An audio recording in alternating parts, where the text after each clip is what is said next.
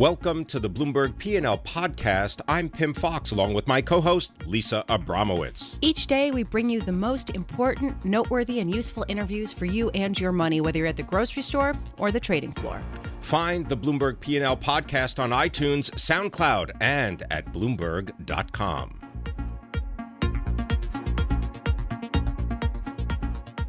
Pimm Fox, there was this headline that crossed the terminal today that I thought was fascinating and kind of funny.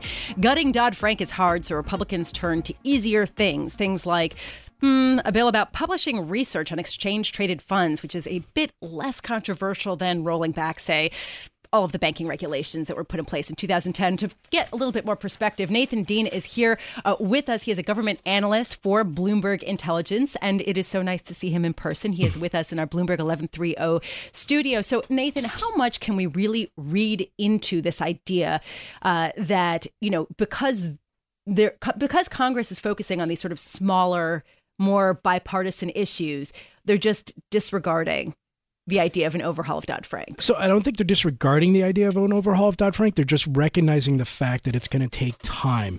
You know, I think the the House bill, the Financial Choice Act bill, the, the next version 2.0, it was supposed to be out in February. Now it's looking like it'll be out in March. It may be out in April, but I think the congressmen and especially the Senate, they recognize that, you know, if we want to replace Dodd Frank, it's going to take a long time. So let's try and do some stuff and get it out of the way first. Bipartisan bills like on ETF research, opening up venture capital funds to more investors. And just today, they're having a hearing on the House side about flood insurance.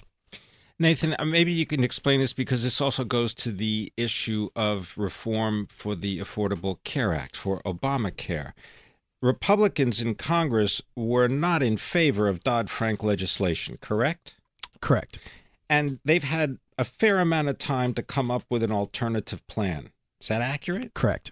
So, where is this alternative plan? Why are they just crafting this plan now? So, the House has crafted this Financial Choice Act very broad. It's never going to pass. It'll right. pass the House, it won't pass the Senate.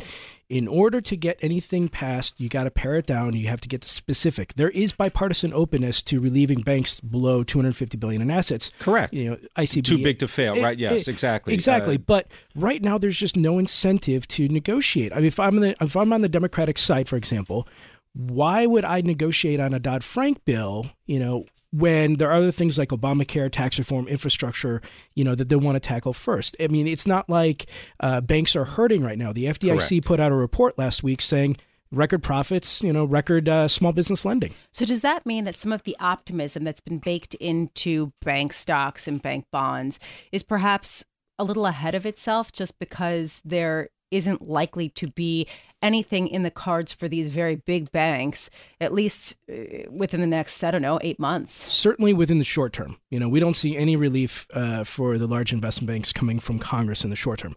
Regulatory side, it's a different matter, but even then, that's going to take time and process. Chairman Hensarling has said that this financial regulation is a year one issue, but if you look at the Senate side, it's probably more a year two issue. So I think if you're going to look at and see what can Congress do to replace Dodd Frank, it's not going to happen this year. It's probably going to happen next year, and if that that's even if they negotiate. As someone who walks the halls of uh, the Capitol and Washington in general, I'm wondering if you could give us, uh, who are looking in to that uh, bubble world, uh, into the Beltway, a, a sort of a, an idea of what has changed. Uh, Does the tenor changed? I mean, just in the last, let's say, month or so, uh, in terms of trying to get anything actually out of the House, get it approved by the Senate, and get it on the president's desk. So you know, there was this idea that when uh, the new Congress take, sh- took shape, that the Senate was going to negotiate. Senate Democrats were going to be willing to negotiate. You know, there was some toxicity about the Supreme Court choice, et cetera. You know, that sort of pushed it off. But if Senator Crapo in the Senate Banking Committee is looking at capital form- formation and these small bipartisan bills, he's trying to build up that goodwill. So when that eventual financial regulation bill comes, he'll be able to work. Can we just get a sense, as somebody who does walk the halls, how much goodwill is there at this point between Republicans and Democrats? Is there anything? So goodwill is probably a strong word, but you know the the Senate in particular are full of experienced senators who have faith in the institution. They know how to work together. Senator Schumer, Senator McConnell, Senator Sherrod Brown. You know, they know that eventually they're going to have to negotiate. Um, you know, so I, I I still think that it's much less. It, it's certainly toxic but uh, it's much less toxic than if you were in the House or if you're dealing with the White House.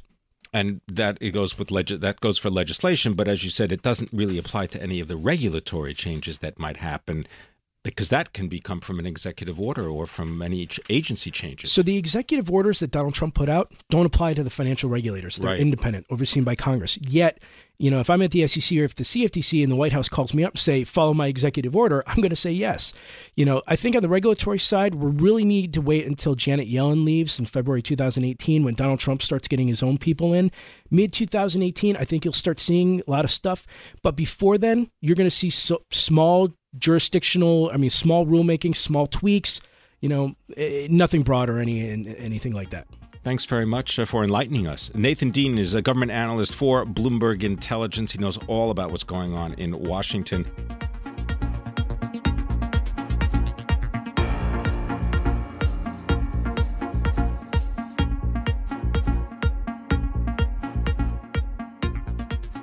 Right now, we want to turn to another uh, bit of news on President Trump's uh, radar. Jon Huntsman has been picked uh, by President Trump to be his Russian ambassador and to get a better sense of what this might mean for U.S.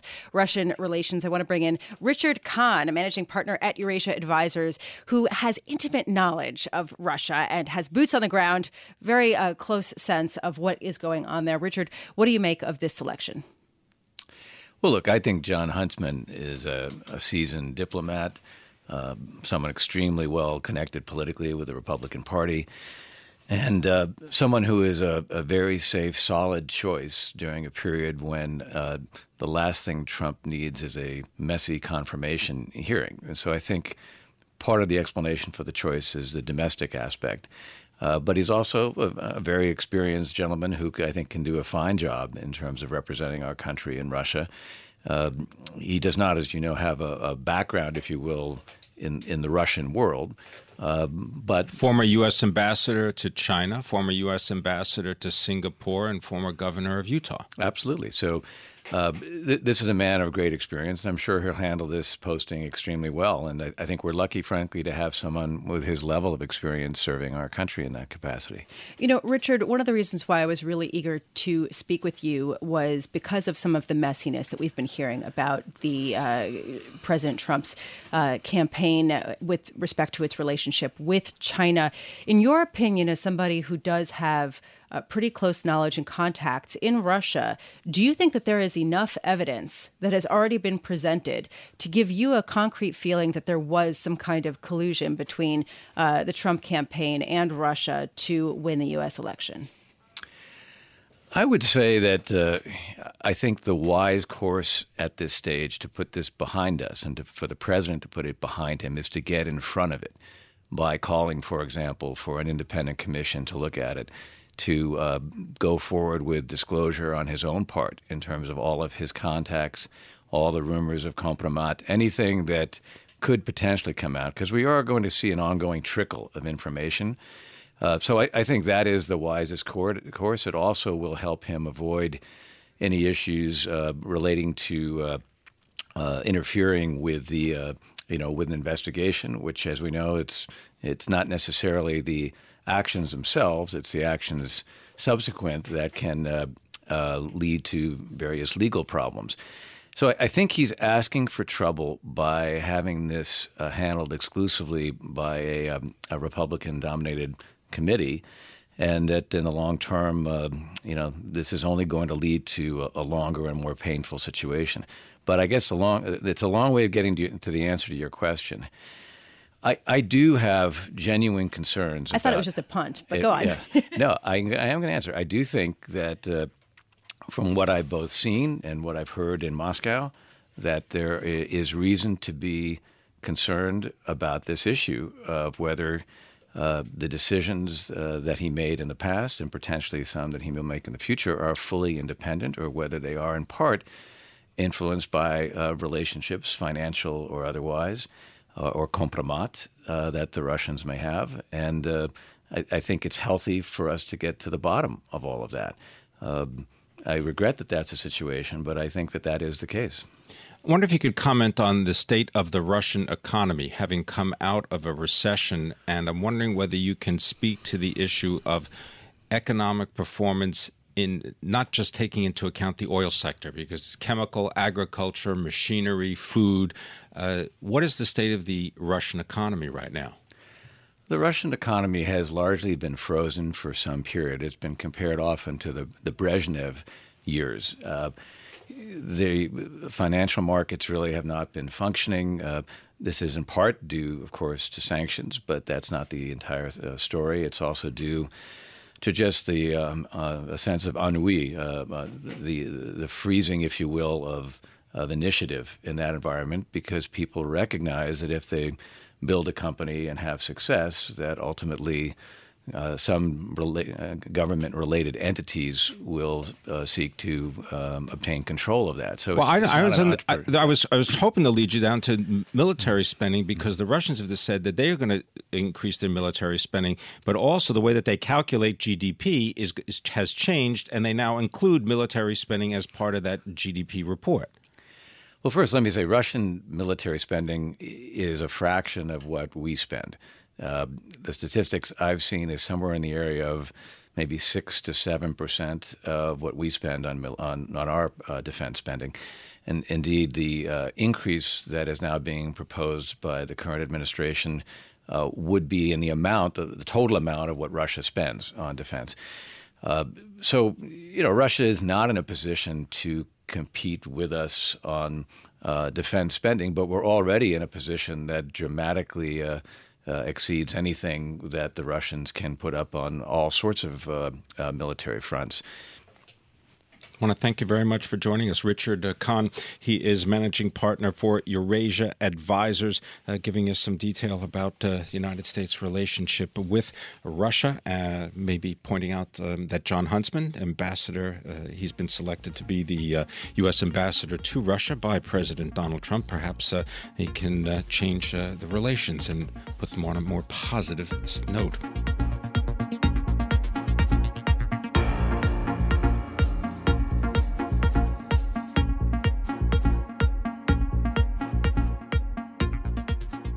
Is your phone spying on you? That is the big question of the day. I want to bring in David Garrity. He's CEO of GVA Research, also a columnist at Investopedia.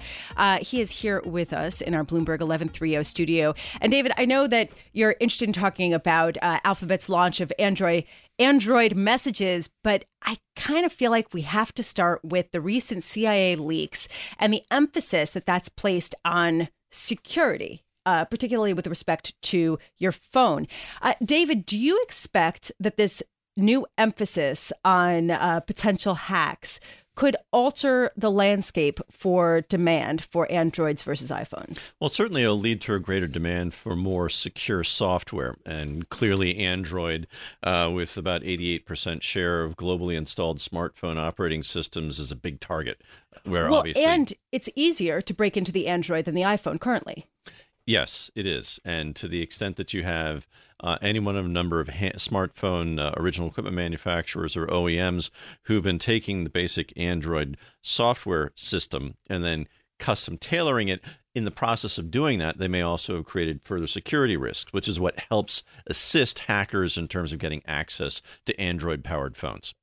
David Garrity. I mean, I, am not going to pursue the security issue for the time being because, I mean, everybody knows that, you know, everything is hackable, right? I mean, there's nothing that is not hackable. Although, hold on a second, yeah. because I think it will make a difference. If people are focusing more on this, it might determine whether they decide to buy an Android or an iPhone. I mean, that's mm. my point. All right. Well, so, okay, well, good. Well, let's take that because, David, I want you to talk about the different marketplaces for Apple iOS devices and Android operating system devices because I understand that the Android operating system device that's a mid to lower market price point. That's going to be a lot of lot more growth there than it is going to be at, at the higher end, and that's a de facto Chrome experience, right? Google Alphabet Chrome, and then that's a Google search experience. And now I want you to tell us about messaging because they also want that to be a Google experience. Yeah, certainly. I mean, with respect to messaging, we've been seeing essentially a shift in terms of people's communication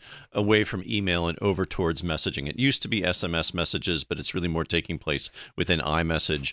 Android or Google's problem with respect to messaging was again this proliferation, if you will, across various handset OEMs. They needed to establish a standard. Now, they have a product that's been coming onto the market called Android Messages. They're trying to acquire a certain base experience and standard that applies across all Android instances so they can be as competitive as say Apple's iMessage has been. And understand Apple iMessage has recently, you know, generated about 63 quadrillion, that's 10 to the 15th power messages per year, or to put it differently, that's 200,000 iMessages per second that are being sent. So the and that's an ecosystem that has a wall around it because I understand you know if you do not have an iOS phone, you're not getting anything but those i well if you have let's say an i uh, touch or an ipad or something then you're inside the Apple ecosystem.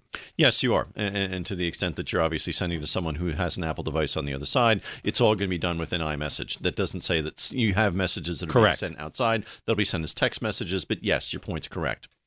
Uh, we've talked a lot about sort of the saturation of uh, mobile phones. And I'm wondering, from your perspective, is there anything that Alphabet could do, uh, or frankly, even Samsung or uh, Apple, to change that or to sort of suddenly change the landscape and, and cause people to buy more iPhones or, um, or, or, greatly expand uh, potential places where people use them? Well, this has been a problem that certainly you know the, the, smartphone market's been bumping up against, and the whole knock on Apple had been the fact that their market was saturated, and you were looking at users who were holding onto their phones for a longer period of time just because of the cost relative to their incomes.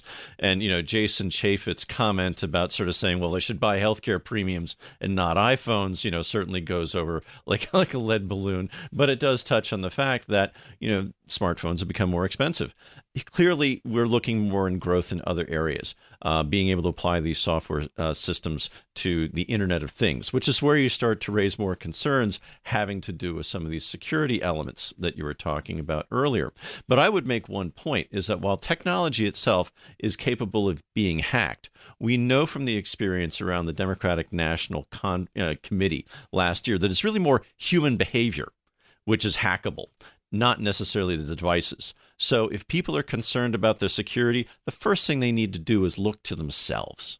And how is it that they're interacting with technologies? How is it that they control the information that they either access or create themselves? Uh, with respect to that, is there a differential between messaging versus phone, uh, voice phone over the phones? You know what I mean? As far as hackability you know, to the extent that uh, iMessages are, are encrypted, and it's something where uh, Apple, in uh, dealing with the uh, San Bernardino uh, massacre, you know, Apple had taken a stand that they didn't want to provide access uh, to the shooters' phones and their devices. Um, you know, certainly in that respect, now that there are hacks that were found around it, um, but Apple tends to be more secure in this regard relative, say, to an Android. And certainly, if you looked at voice communications, you know, for, for an encrypted voice call, uh, you'd have to go to a special handset. So, from that standpoint, you would, interestingly enough, find that messaging, say on an Apple platform, tends to be more secure relative to other means of communication. I want to get your thoughts on investing in Alphabet, the parent company of Google. Here's a stock that is up about 9% so far this year. And I just love this comparison. In 2007, Google's revenue was 16.5 billion revenue 2016 over 90 billion. This is a company with 16 and a half to over 90 billion and it's still growing at double digit rates. Yes. And from that standpoint, I mean, their base search applications are still, you know, very solid, and the margins are certainly something that the, the desire of many other uh, businesses. But we are looking at larger addressable markets that they're potentially moving into. Uh, people have certainly talked about driverless vehicles and the scale. Yeah, but even if just the messaging that. that you described becomes moderately successful, is this a company that's just going to continue to bowl, you know, uh, bowl forward in this way? Google is, is very much well established in terms of the human capital that they have in place and the capability of the people who are there and their ability to continue to attract and retain these people. And from that standpoint, um, you know, Trump's blathering about immigration aside, Google could just as easily set up its operations outside the U.S to the detriment of the U.S. tax base and still continue to be a very competitive company on a global scale. So, from that standpoint, we clearly look at Google as being a company that arguably has to be part of a core portfolio for anybody who's looking at the technology sector. Other names like Snap, perhaps not so much. Thanks very much. David Garrity, is always a pleasure. He is the chief executive of GVA Research.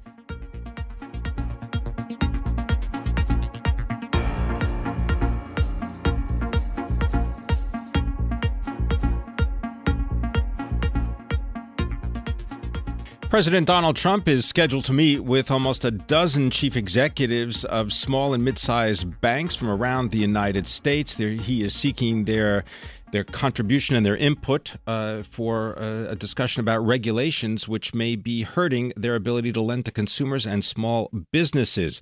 This is all part of the listening sessions uh, that are taking place under the aegis of the National Economic Council, and we will bring that to you as it happens. Well, uh, let's uh, focus our attention more closely on one element of uh, President Donald Trump and the Republicans' plans uh, for taxes. Uh, they've said they'd like to court, cut corporate taxes, allow the repatriation of cash that are in corporate accounts overseas, and also eliminate companies' ability to deduct interest expenses from taxes.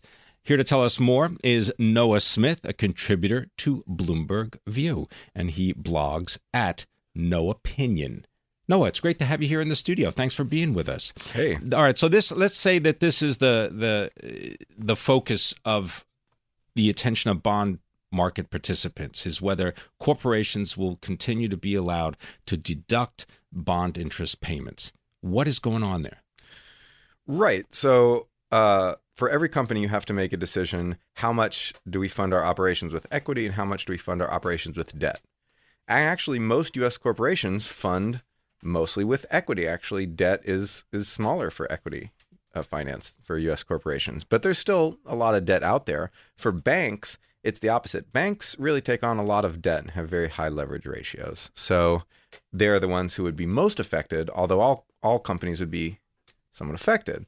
The idea is right now, we actually privilege debt finance over equity finance. And under this new policy, that would be changed going forward. It would be a much more level playing field between the two. Well, Noah, uh, this is actually shaking debt markets in a pretty massive way. There is some speculation that the record pace of uh, investment grade issuance that we've seen this year is to lock in the current deduction uh, over a longer period of time, that it will be grandfathered in uh, as they are unable to deduct these interest payments uh, from their taxes going forward.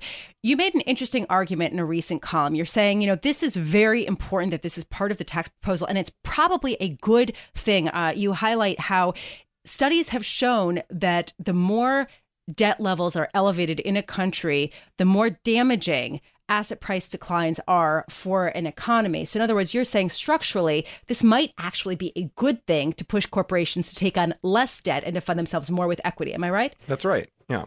Um, w- whenever you see one of these giant financial blowups that ends up tanking the economy for 10 years, uh, you've seen this Japan, Korea. We might even be seeing it happen with China right now. We saw it with us, of course, in, in 2008. There's always a lot of debt involved, whether it's mortgage debt or uh, corporate debt, as it was in Korea, or you know commercial real estate debt, as it was you know in Japan.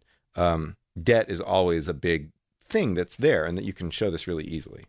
Is that because uh, a bond uh, comes with a variety of legal constraints and restrictions and also obligations that you don't have with equity? I mean, if a company goes under and you're stuck holding a bunch of stock, you know, great, you're done.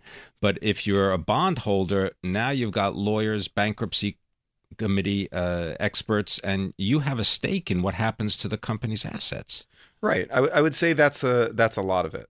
Um, the legal differences are absolutely crucial. Debt has um, limited enforceability. We can't completely make you pay back debt. In fact, that's why they call bankruptcy protection from creditors. And because of this, you have this perverse incentive where I can actually have an incentive to borrow a lot of money and not pay it back. And uh, the econ blogger Karl Smith, uh, no relation, once wrote that it's rational to borrow as much as you can and never pay it back if there's no uh, penalty at all. So, if this goes through as proposed, it will cause a massive shift in the way that companies finance themselves. And I would think that it could be potentially, I don't know, a painful process, no? Absolutely. So, one thing that economists are starting to realize is the economy is not nearly as resilient as people have thought. And these big adjustments to trade changes, legal changes, and just changes in the industrial mix of the country don't go so smoothly. And a lot of people can lose their jobs and be you know screwed for their for their whole life because of it. So, which asset classes uh, would be most affected during this shift? I mean, afterwards, granted, maybe it would create more stability, but amid all the turmoil, You mean which industries? yeah, which industries? Where would we see the pain? Banks. I mean, they they they borrow so much.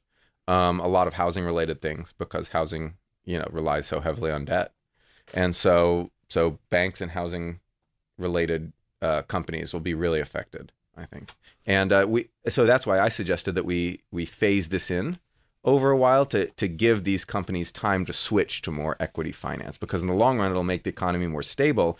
There's no reason to do this tomorrow. We're not about to have another financial crisis tomorrow.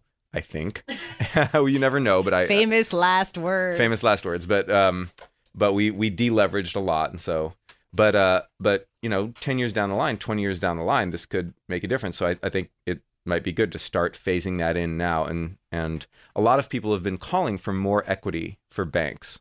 Um, usually, this is in the form of higher capital requirements, basically hold more uh, cash. And so this could be another step in that same direction.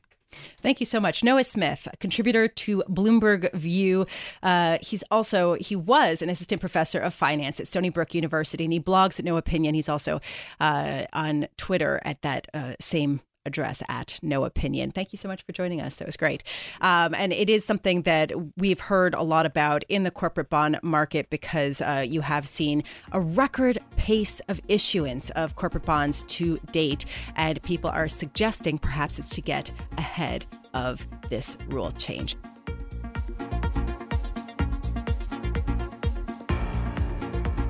Thanks for listening to the Bloomberg P&L podcast. You can subscribe and listen to interviews at iTunes, SoundCloud, or whatever podcast platform you prefer. I'm Pimm Fox. I'm out there on Twitter at Pimm Fox. I'm out there on Twitter at Lisa Abramowicz1. Before the podcast, you can always catch us worldwide on Bloomberg Radio.